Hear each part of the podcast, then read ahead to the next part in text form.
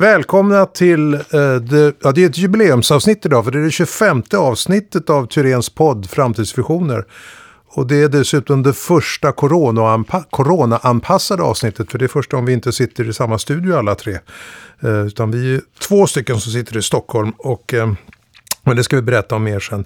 Uh, idag ska vi prata om, om trä som byggmaterial, någonting som blir allt populärare och lite grann gått på djupet där. När är trä lämpligast? När passar andra byggmaterial bättre? Och jag har med mig två tyrenare som får presentera sig själva. Jag heter Christer Insulander. Ni som har lyssnat här känner igen mig. Jag är journalist och skriver ganska mycket om samhällsbyggnad och har varit ledare för den här podden i snart fem år. Uh, så vi kan börja med, vi har en gäst på distans som sitter i Skellefteå Ove Nilsson, presentera dig. Vem är du? Hejsan, jag är arkitekt, jobbar på Tyrens, har jobbat länge som arkitekt och eh, för närvarande så jobbar jag eh, med frågor som ofta rör tidiga skeden, projekt i tidiga skeden samt projekt som har en eh, hållbarhetsprägel kan man säga och, och inte minst då träbyggnad som vi ska prata om idag eh, har jag hållit på med de senare åren. Och eh, jag har också forskat en del i, i ämnet trä genom Luleå tekniska universitet. Just det. Och här bredvid mig på två meters avstånd Presentera dig Mikael. ja, Mikael Hallgren heter jag, kallas jag. Eh, jobbar som konstruktör på Turens. Eh, eller jag är konstruktör i grund och botten men har väl med åren blivit lite mera specialist, expert. Eh, och sen så har jag en intern roll på Turen som kompetensområdesansvarig som ansvarar för kompetensutvecklingen för våra 240 konstruktörer på Turens. Eh, ja, men annars har jag jobbat som konstruktör i faktiskt drygt 30 år har det blivit. Eh, men jag har även en forskarbakgrund.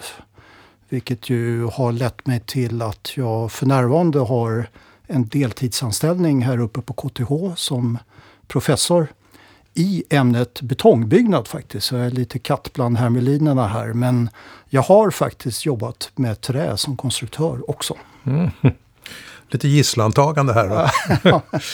och intresset för att bygga i trä har ju ökat kraftigt de senaste åren.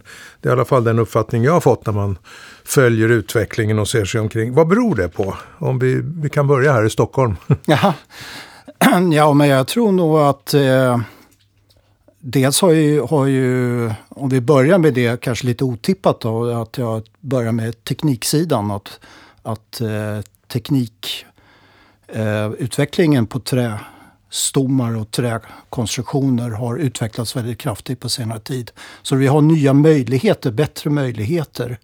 Eh, sen är ju förstås hållbarhetsfrågan är ju väldigt drivande i eh, träbyggande också och det kommer vi säkert in på lite mera här fram, framöver. Men eh, sen har väl eh, träbyggandet i Sverige har ju varit på hold ganska länge tidigare.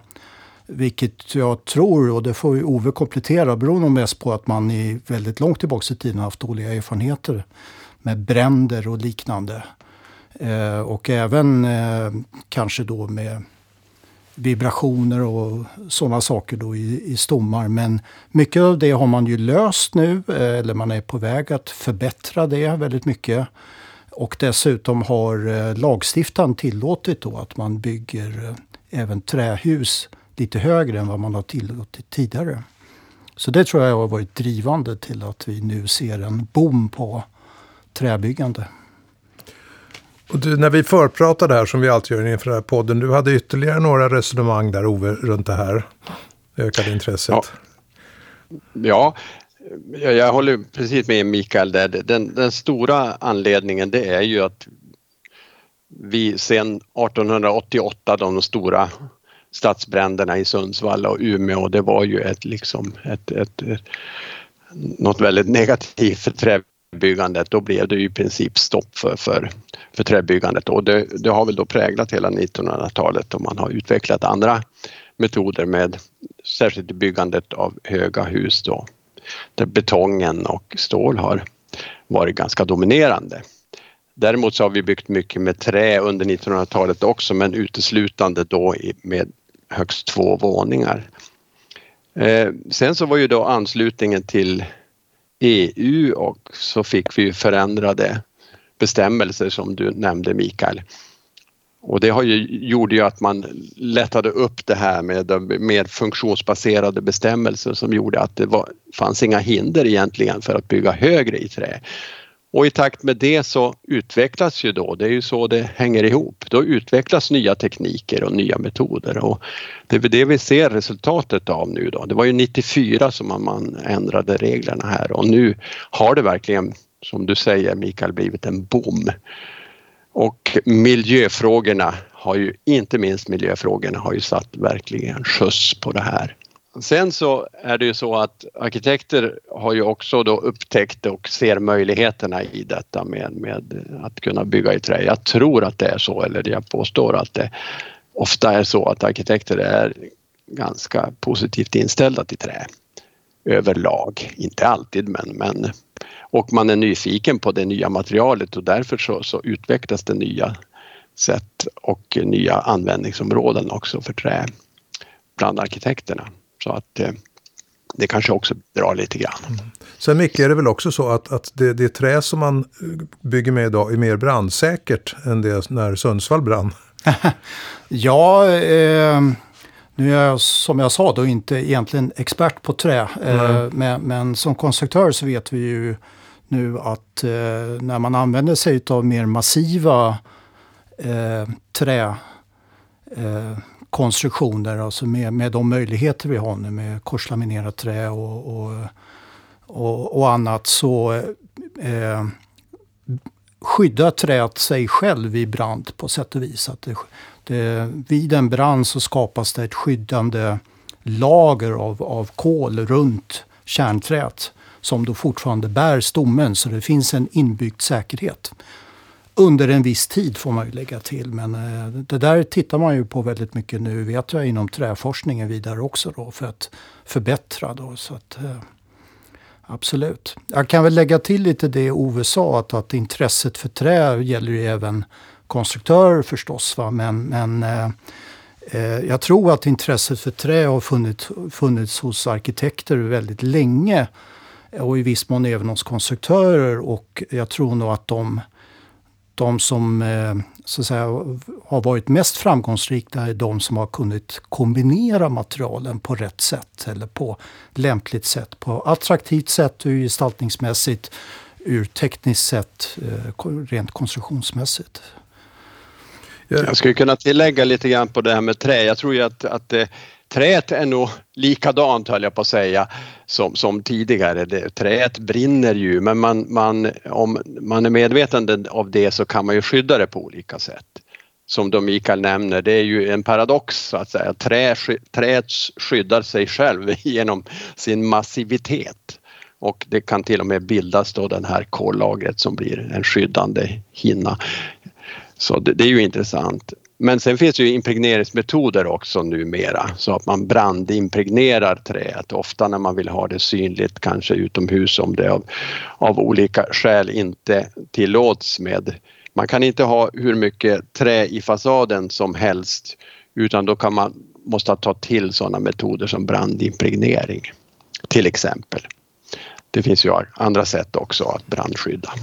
Vad, vad, vad, är det då för fördelar, om vi går på djupet här med trä, vad är det för fördelar att bygga i trä jämfört med andra material? Vi bygger ju betong, stål eller trä i de tre huvudsakliga mm. materialen. Vilka är fördelarna med trä? Ja, det är ju miljömässiga fördelar framför allt. Och vilka miljömässiga fördelar tänker du på då? Det, är tillgängligt och lättanvänt. Det är lätt att bearbeta. Det är, ett, det är ett lätt material. Det är lätt att frakta och transportera. Det är lätt att hantera på byggarbetsplatsen. Det är lätt att efterbearbeta. Och sen ser jag en stor fördel med, med träet att man kan prefabricera det på fabrik i och med att det är lätt att transportera så är det lätt att förtillverka till exempel på en fabrik och under kontrollerade former och därmed få en hög kvalitet också på utförandet. Så, så det är väl de, som jag ser det, de stora fördelarna. Sen finns ju då den den mänskliga taktila fördelen att, att människor och, gillar trä, att det är ett varmt material att ta på jämfört med till exempel stål. Då. Det också, ger också en bättre arbetsmiljö, eller hur? Mycket. Eh, ja, det, det, gör det förstås. Eh, I, I konceptet industriellt byggande så, så eh, är det ju väldigt mycket prefabricering man är inne på. Det gäller ju egentligen alla eh, konstruktionsmaterial vi använder. Det är ju, vi har ju förutom trä, betong, stål så har vi även murverk som vi inte får glömma, vilket är ett ganska stort konstruktionsmaterial eh, i övriga Europa, inte i Sverige men i övrigt. Men det är klart att, att, eh, att kunna bygga modulbaserat är ju en stor vinst rent arbetsmiljömässigt. Sen eh, kan jag väl lägga till lite tekniska, eh, alltså den tekniska fördelen med trä ur konstruktörens perspektiv är ju kanske framförallt vikten skulle jag vilja säga. Sen för vissa eh, konstruktionsdelar så, så är ju trä även eh, tillräckligt starkt och segt för att bära lasten ner till grunden. Men, men framförallt så eh, tror jag att eh, om man kombinerar stommen med olika material så kan man utnyttja träets eh, låga vikt för att eh, till exempel få ner lasterna ner till grunden då. Samtidigt som man då använder betong där det är bäst för att ta trycket och använder stålet där det är bäst att ta drag.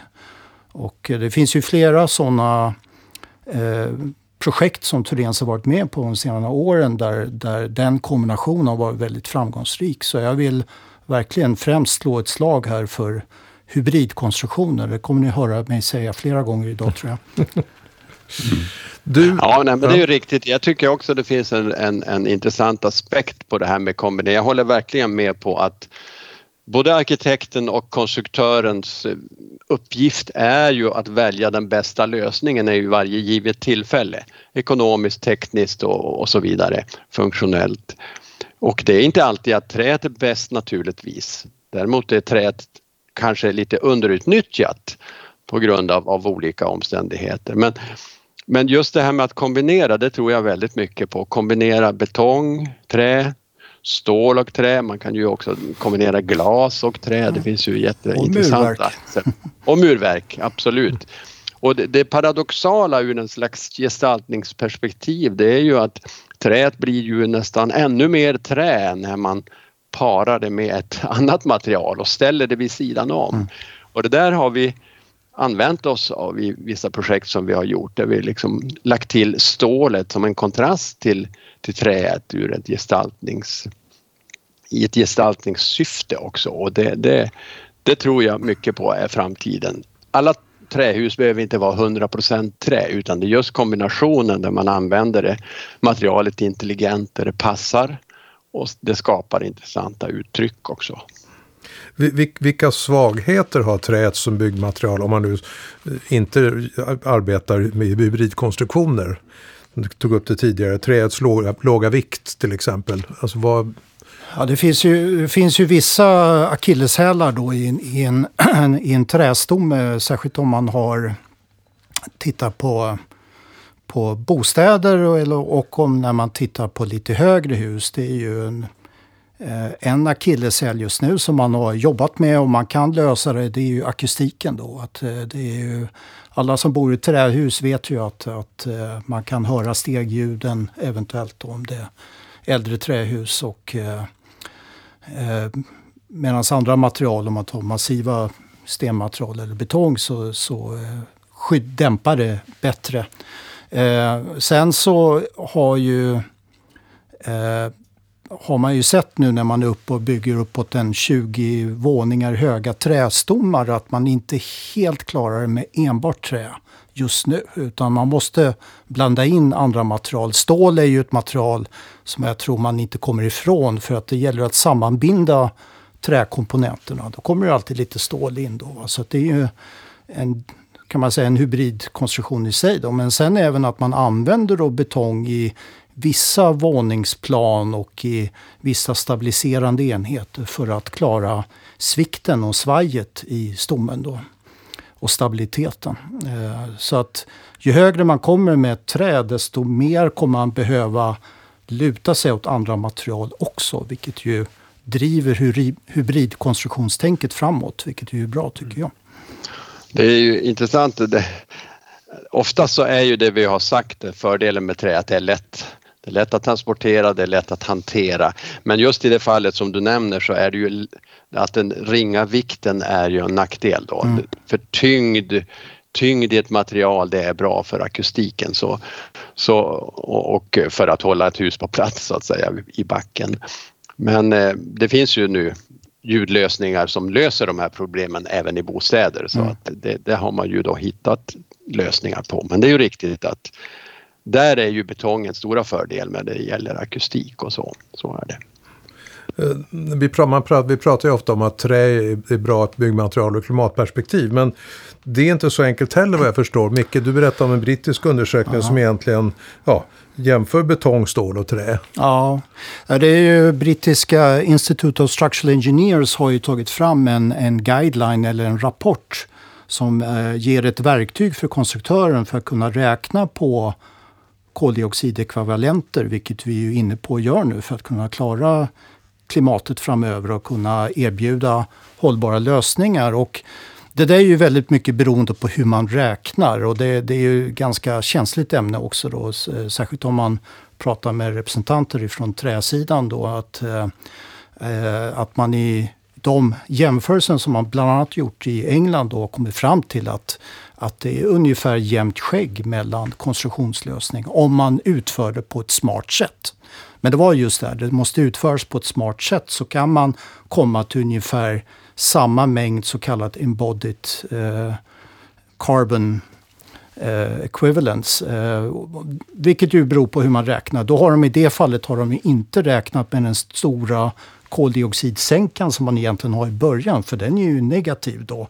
Eftersom träet har ju under sin livstid, ända tills det avverkas, sugit åt sig väldigt mycket koldioxid och det nya som planteras efteråt gör det ytterligare. Och det ger en stor sänka. Men anledningen till att man inte räknar med det i, i, den, i, i den inbundna eh, eh, kolet i konstruktionen beror på att en sån beräkning skulle leda till att ju mer ju grövre träkonstruktionsdelar vi använder desto bättre blir det ur klimatmässigt då, enligt den kalkylen, vilket egentligen är fel. Vi måste lära oss att hantera resurser även på trä och virke. Det var en, eh, en artikel i DN så sent som idag som pekade på att man även inom skogsindustrin ju har lite klimatproblem och så som gör det hela ännu mer komplicerat om hur man ska räkna. Då. Så att återigen så är vi tillbaka till det här. Det bästa är nu att, att försöka se på en lösning där vi kombinerar materialet även för att komma fram till den mest optimala eh, klimatmässiga lösningen när det gäller koldioxidekvivalenter. Det, det har väl också naturligtvis att göra med närhet och tillgång och sånt. Jag vet Ove, du berättade just att i norra Sverige där vi har mycket skog, där har vi ju nära till eh, råvaran och byggt medans, mycket trä medan det skiljer sig från södra Sverige. Ja, men eh, Sverige är ju ett, ett, ett skogrikt land. 70 procent av ytan täcks ju av trä så att eh, det är ju väldigt naturligt att vi har den råvaran så nära oss att vi då också bygger i det materialet. Det är ju väldigt naturligt det här med, fortfarande så, så har nog träet väldigt stora miljöfördelar men det är ju riktigt att de olika branscherna och materialen tävlar ju nu lite med varann i ett, vem som, som, som verkligen är miljövänligast. Men det kommer ju en ny lagstiftning nu 2022 där fastighetsägare och byggare tvingas att deklarera klimatutsläppen för, för sina byggen och det, det, tror man ju då kommer att gynna mm. träbyggandet. Eller trä, trä, materialet trä. Mm. Men sen är det ju helt riktigt att träet är ju det är ju en, en resurs som vi ska hushålla med naturligtvis och det är ju därför så det är så bra att det finns konstruktörer och arkitekter som kan hitta smarta eh, materialsnåla lösningar och göra, försöka optimera Eh, så att säga, ingreppen i, i, i, i hur mycket av resurserna vi behöver använda. Så, så det, och nu finns det ju en, en ny och väldigt växande trend i att det, det, viktigaste är ju att se till att, att man inte bygger i onödan. Man, det, mm. Det obyggda huset är ju det mest miljövänliga huset och nu finns det ju en trend av dels att tänka på det, att återanvända byggnader, bebyggelse men även att återanvända material så att det är också en, en aspekt som jag tror vi kommer att ha med oss framöver. Att tänka på miljön ur det perspektivet. Jag har lite kommentarer på bara, eh, eh, jag håller med Ove här att eh, det har varit lite tävling då tidigare mellan de olika branschorganisationerna. Men jag ser ändå positivt nu att man har kommit ifrån konkurrens och tävlingssituationen till att faktiskt stötta varandra. Eh, det här eh, brittiska eh, projektet jag pratar om, det är ju Institute of Structural Engineer. Det är ju helt materialneutralt så att säga och det är representanter ifrån alla fyra materialsidorna som är med och skrivit den här tillsammans för att komma fram till, till en, Eh, en, en guideline hur, hur man ska hantera det här tillsammans för att komma fram till det mest optimala. Eh, och vi ser ju att, att, eh, att det sker väldigt mycket inom de andra materialsidan också. Då.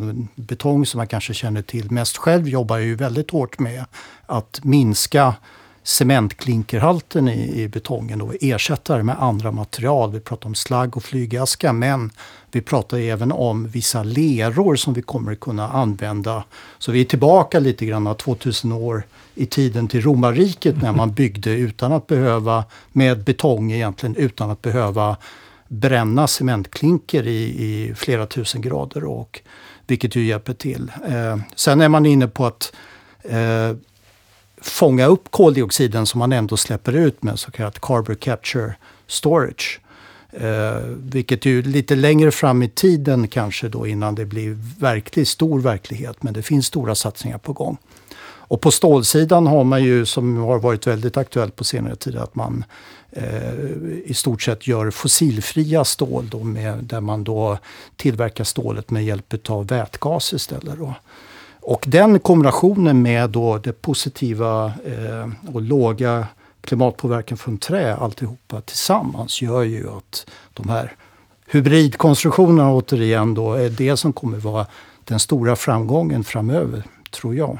Temat för den här podden är ju bygga ett trä, men det är kanske egentligen fel rubrik. Det borde snarare kanske just handla om hybrid, för det är det vi återkommer till hela ja. tiden. Båda, båda, ja. båda ni två just ja, att, och när man pratar om höghus i trä specifikt, man pratar om världens högsta trähus, är det i själva verket inte trähus utan det är hybridhus. Um, ni på Tyrén sa... Jag, jag tänkte bara tillägga där, man, man kanske skulle säga att, att vi ska bygga hållbart och bygga en hållbar framtid. Precis. Och då behövs ju att vi, vi gör det på ett smart sätt och med, mm. med all tillgänglig vetenskap som finns och kunnande. Uh, ni på Tyrén har ju ett eget projekt som ni kallar för Timber on Top. Ja, det är inte eget projekt, det är ju en, en nationell satsning där Tyrens är med. Okej. Okay. Eh, så är det. Eh, jag är inte personligen inblandad, jag vet inte om Ove är det, men jag har ju förstås Nej. Nej, men... lä, läst på lite grann och jag har en, en konstruktörskollega som är inblandad. Så att, eh, det, ju... det, handlar ju om att, att, det är ju det vi var inne på lite grann att, att använda det vi mm. har. Det står ju massa byggnader runt om i, i vårt land och färdiga. Oftast så, så visar det sig att de grunder som byggdes tidigare, de byggnadsstommar och den mm. grunden tål mer belastning. Så att det gör att man kan bygga på befintliga byggnader med, med fler våningar. Och där är ju, har ju träet en, en fördel då i och med att det är ett lätt material så då, då kan man använda det för att bygga på befintliga hus med ytterligare våningar och det är ju ett, ett klimatsmart sätt att tänka. Där det finns ju också stålet som, som en möjlighet men inte minst trä. Mm. Och vi har, håller på med ett projekt nu där vi tittar just på att bygga på ett mm. trevånings tegelhus med, det blir det då två våningar trä.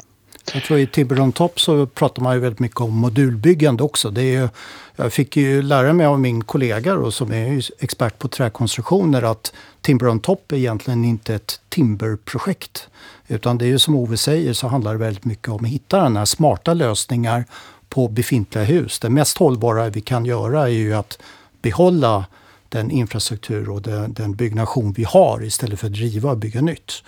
Och den återanvändningen då, där trä är en komponent att vi kan lägga på lätt ovanpå, är ju det som har gett namnet till hela projektet. Men egentligen handlar det väldigt mycket också om att se till att kunna uppdatera det som är under då. Och eh, då kommer man ju in på det som också är en hållbarhetsfaktor, en ny trend, det är att vi måste jobba väldigt mycket med att renovera och eh, förstärka och för, eh, öka beständigheten i det som redan är byggt, som kanske är byggt för 50 års livslängd och de här 50 åren har gått och är förbi. Hur kan vi se till att det håller i 50 år till? Då? Så att det är också en drivfaktor i det projektet som man tittar på. Så återigen, det är inte bara trä, utan det är den smarta lösningen vi är ute efter. Vi, vi har eh, kommit in lite grann, tassat på olika, när ni nämnt exempel. Kan, men ni har några exempel som just på det här, där ni har själva varit med och byggt i trä, eller snarare hybrid i så fall då. Ove, du nämnde ett kontorshus i Skellefteå, berätta. Eh, det är ett kontorshus eh, på 9000 kvadratmeter. Fyra, vånings, fyra våningar den stora delen av, av kontorshuset men sen finns det också en, en åttavåningsdel. Och, eh, jag tror vi kan säga att det är ett av Sveriges högsta kontorshus i trä. Det håller på att färdigställas nu och det är byggt med en, en stomme av, av KL, sån här cross, cross laminated timber i, i trä, sådana element och även då limträ som stommen består av. Dock så är åttavåningsdelen, den har av skäl som vi var inne på tidigare för att stabilisera den. Den är väldigt slank, slank och litet fotavtryck på, på just den höga delen och det har gjort att man får ha de nedersta våningarna i, i betong för att, att binda och få stabilitet i den där slanka delen.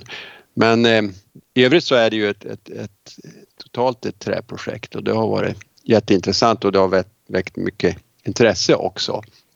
Vi hade ju studiebesök från Harvard med arkitektstudenter som kom och besökte oss i Stockholm på Stockholmskontoret och, men även här i Skellefteå och tittade på, på bland annat det här bygget.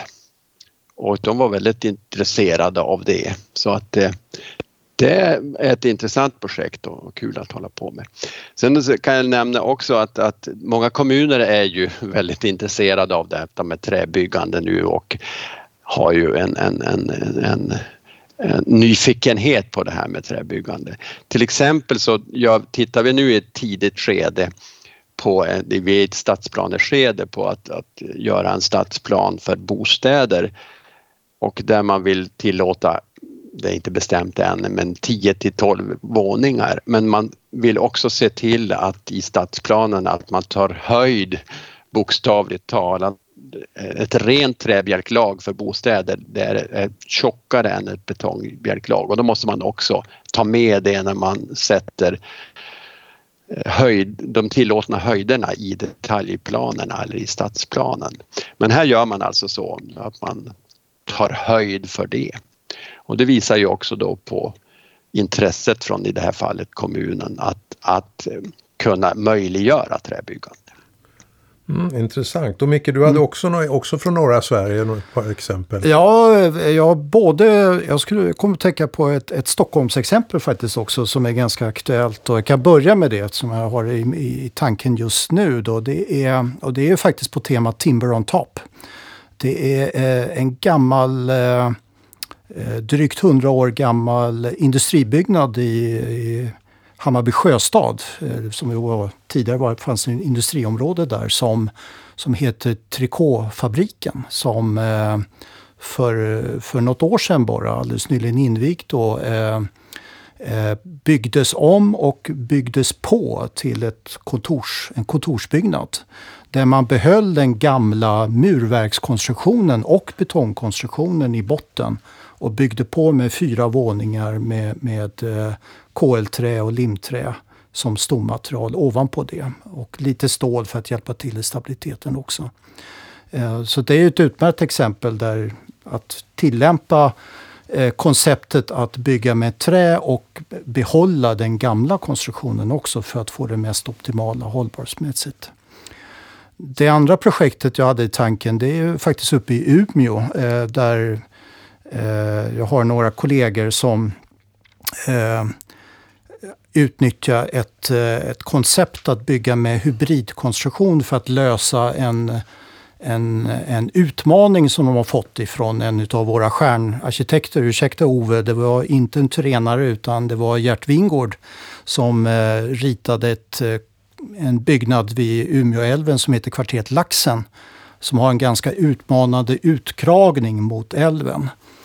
Och eh, för att lösa den utkragningen då som ju var på, eh, jag tror närmare 10 meter eller så, så använder man just kombinationen av stommaterialen på det mest optimala sättet. Man använde trä i bjälklagen för att få ner vikten. Man använde stål för att hänga den här utkragningen uppåt i, i huskonstruktionen. Och man hade stora stålbalkar för att få in kraften till kärnan på huset. Och kärnan av huset var traditionellt då byggt med en, en eh, med betong då, som tog trycket. Så att återigen, betongen tog tryck, stålet tog drag och träet bidrog, bidrog med sin, sin eh, hållbarhet och sin låga vikt i det här på ett optimalt sätt. Så det tror jag är ett, ett utmärkt exempel på en hybridkonstruktion, även om det inte var så här jättestort. Men jag vet att det bygget fick eh, blev nominerat till Årets byggen faktiskt för eh, två år sedan tror jag. Har, har digitaliseringen, har den bidragit och gjort det enklare till att jobba med flera material? Ni nämnde någonting som ni kallar för digital tvilling. Ja, det är en del eh, delprojekt i Timmer on Top faktiskt, där man tittar på just det. Att, eh, men det är inte bara i trä, utan det är ju alla Eh, alla projekt vi har nu, även in, inom infrastruktur, broar till exempel. Jag är ju egentligen gammal brokonstruktör så att jag har ju följt den utvecklingen med stort intresse också. Att man kan använda den digitala tvillingen där man då ritar i 3D men också i BIM. Så alltså man adderar massvis med information förutom geometri i modellen, digitala modellen och använder den även under förvaltningsskedet eh, utav eh, byggnaden eller bron för att kunna följa upp. Då.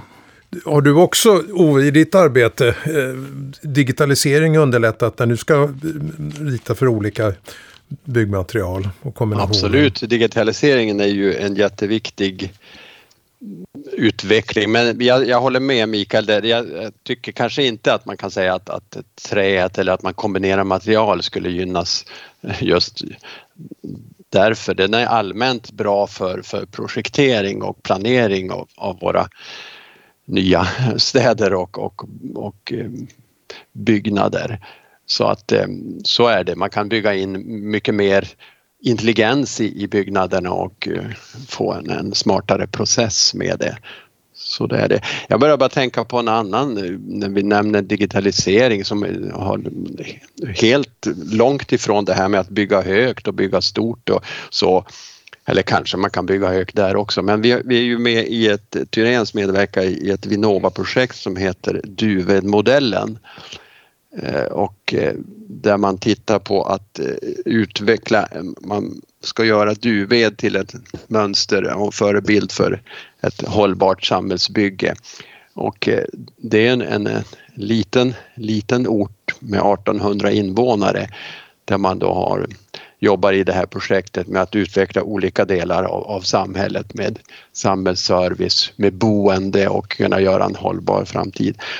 Och eh, där så är jag med och, och eh, liksom ansvarig för boendedelen och där har vi pratat väldigt mycket trä också, hur man kan bygga lokalt och eh, på ett sätt att utnyttja det näringsliv som finns där och den teknik och den tradition som finns där. Och där kanske det handlar om ett mer småskaligt byggande som också är en, liksom en viktig framgångssök. Allting behöver ju inte vara stort och högt. Det ska det också vara, men, men på andra platser kanske det är mycket mer naturligt att jobba i en liten skara, låg skara. Och där har träet också en stor plats inte minst på industriellt byggande, att man kan bygga på fabrik och bygga rationellt och billigt på det viset och med, med kvalitet. Intressant. I, innan vi rundar av här tänkte jag göra, hur, hur, hur samarbetar ni och mm. samarbetar ni överhuvudtaget tillräckligt mycket konstruktörer och arkitekter? Ja, det, det, där har varit lite grann min, min käpphäst under hela karriären. Då, att, att, eh, och det har blivit mycket, mycket bättre då, kontakten mellan arkitekter och konstruktörer. Eh, när jag började då för 30 år sedan så var man, levde man ju helt olika världar nästan. Eh, och framförallt så levde man i olika skeden i, i byggprocessen som var väldigt linjär på den tiden. Där arkitekten var med väldigt tidigt och gjorde sina skisser och planer. Och sen tog det några månader och sen så handlade man upp en konstruktör som tittade på de här skisserna och planerna och försökte hitta någonting. Sen har man ju vidareutvecklat det. Och, och jag tror att det är främst genom de digitala möjligheterna vi har nu som, som eh, samarbetet Eh, möjligheten att, att jobba tillsammans i tidigare, ske, tidigare skeden eh, eh, finns nu på ett bättre sätt. Men vi måste fortfarande bli bättre och bättre på att använda de verktygen också. Man pratar bland annat om eh, eh, parametrisk design som är ett intressant koncept som egentligen arkitekterna plockade upp först men konstruktörerna har kommit ikapp där man då tillsammans med olika parameterstyrningar kan hitta de mest optimala lösningar tillsammans. Både för att få fram det mest optimala gestaltningsmässigt men även konstruktionsmässigt och tekniskt. Då. Så att eh, det har blivit bättre men vi kan bli bättre tror jag. Och, eh, jag tror att inom Turen så har vi nog en liten resa kvar att närma oss faktiskt. Och jag, jag känner ju Ove sedan tidigare men vi har inte jobbat i samma projekt. Mm. Hittills i alla fall. Inte än vet du. Nej. Nej, men jag håller verkligen med dig. Under hela min karriär också får jag säga att jag har eh, så vårdat tanken och hur viktigt det är med samarbete mellan konstruktör och, och arkitekter. Och eh, jag hade eh, lyckan att, att gå en utbildning i Schweiz eh, för ett antal år sedan som, som just vände sig till konstruktörer och arkitekter och som handlade om, om modernt träbyggande. Och den präglades väldigt mycket av det här in, nära samarbetet mellan konstruktörer och arkitekter. Och eh, både före men allt, allt efter det så har det blivit än mer tydligt hur viktigt det är för en, en att vi startar tillsammans och hittar det rätta sättet och smarta sättet. För det är så att, att hittar man en konstruktion som lirar med, med, de, med gestaltning och arkitekturen, det är då det blir bra. Vi på Tyrens har väldigt stora fördelar i och med att vi, vi har, har våra kompetenser ofta inom huset så att säga. Och det har vi då till exempel i Skellefteå, det har vi väldigt nära till konstruktörerna och det är så bra och så roligt att kunna snabbt kunna diskutera frågor och befrukta varandras kompetenser. Så jag tror väldigt mycket på det. Så att eh, vi kommer att jobba mycket mer så, eller hur Mikael? Absolut. Det låter ju som en förträfflig avrundning. Om inte någon har något mer att tillägga. Nej. Då säger vi tack till Micke och till Ove och till lyssnarna. Tack och hej. Tack så mycket. Tack.